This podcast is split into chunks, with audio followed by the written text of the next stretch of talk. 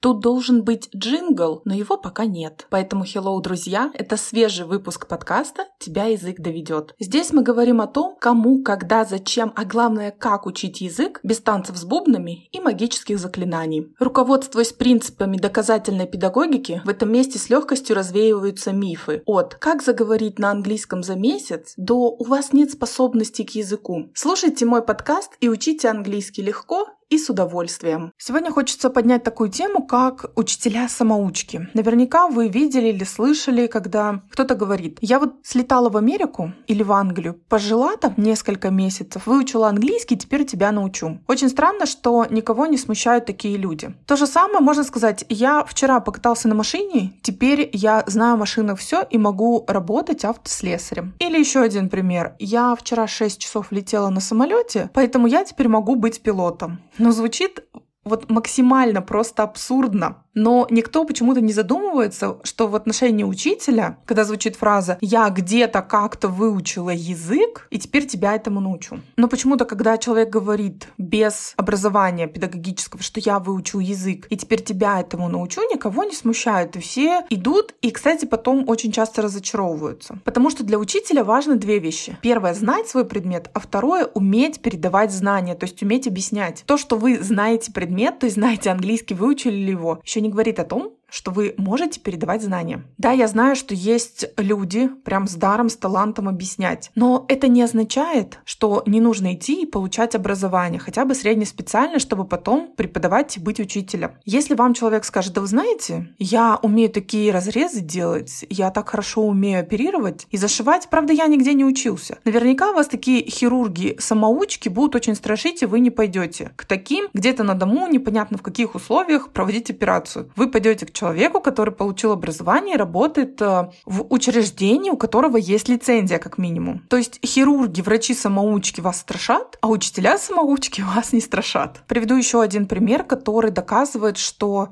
быть учителем и передавать материал — это умение, это навык определенный, которому нужно учиться. Помните, пожалуйста, три года назад, март 2020 года, коронавирус, локдаун, и, к сожалению, все засели по домам. И в тот момент родителям частично пришлось на себя себя взять обязанности учителей, чтобы объяснять своим детям школьные предметы, объяснять им материал. И вот тогда очень многие родители были недовольны. Я сейчас не буду говорить о причинах, почему так получилось, потому что тогда много чего было непонятно, и система образования, и вообще очень многие системы оказались в нашем государстве, в частности, ну, к этому не готовы. Система образования точно, чтобы массово вот так уйти онлайн на дистант. И оказалось, что родители, даже которые знают английский язык, не могут, к сожалению, своим детям объяснить. Ну, правда, к сожалению. И это если хорошо, если у них там один, два, три ребенка. А вы представьте учителя, который, у которого целый класс, у которого сидит там 15 детей, 18 детей. Это я сейчас говорю про учителей английского. У нас вот такие вот большие группы. Представьте учителя математики, учителя русского, у которого сидит класс 36 человек, и которым нужно донести информацию, каждому донести. Поэтому запомните, учитель это тот человек, который, а, знает свой предмет,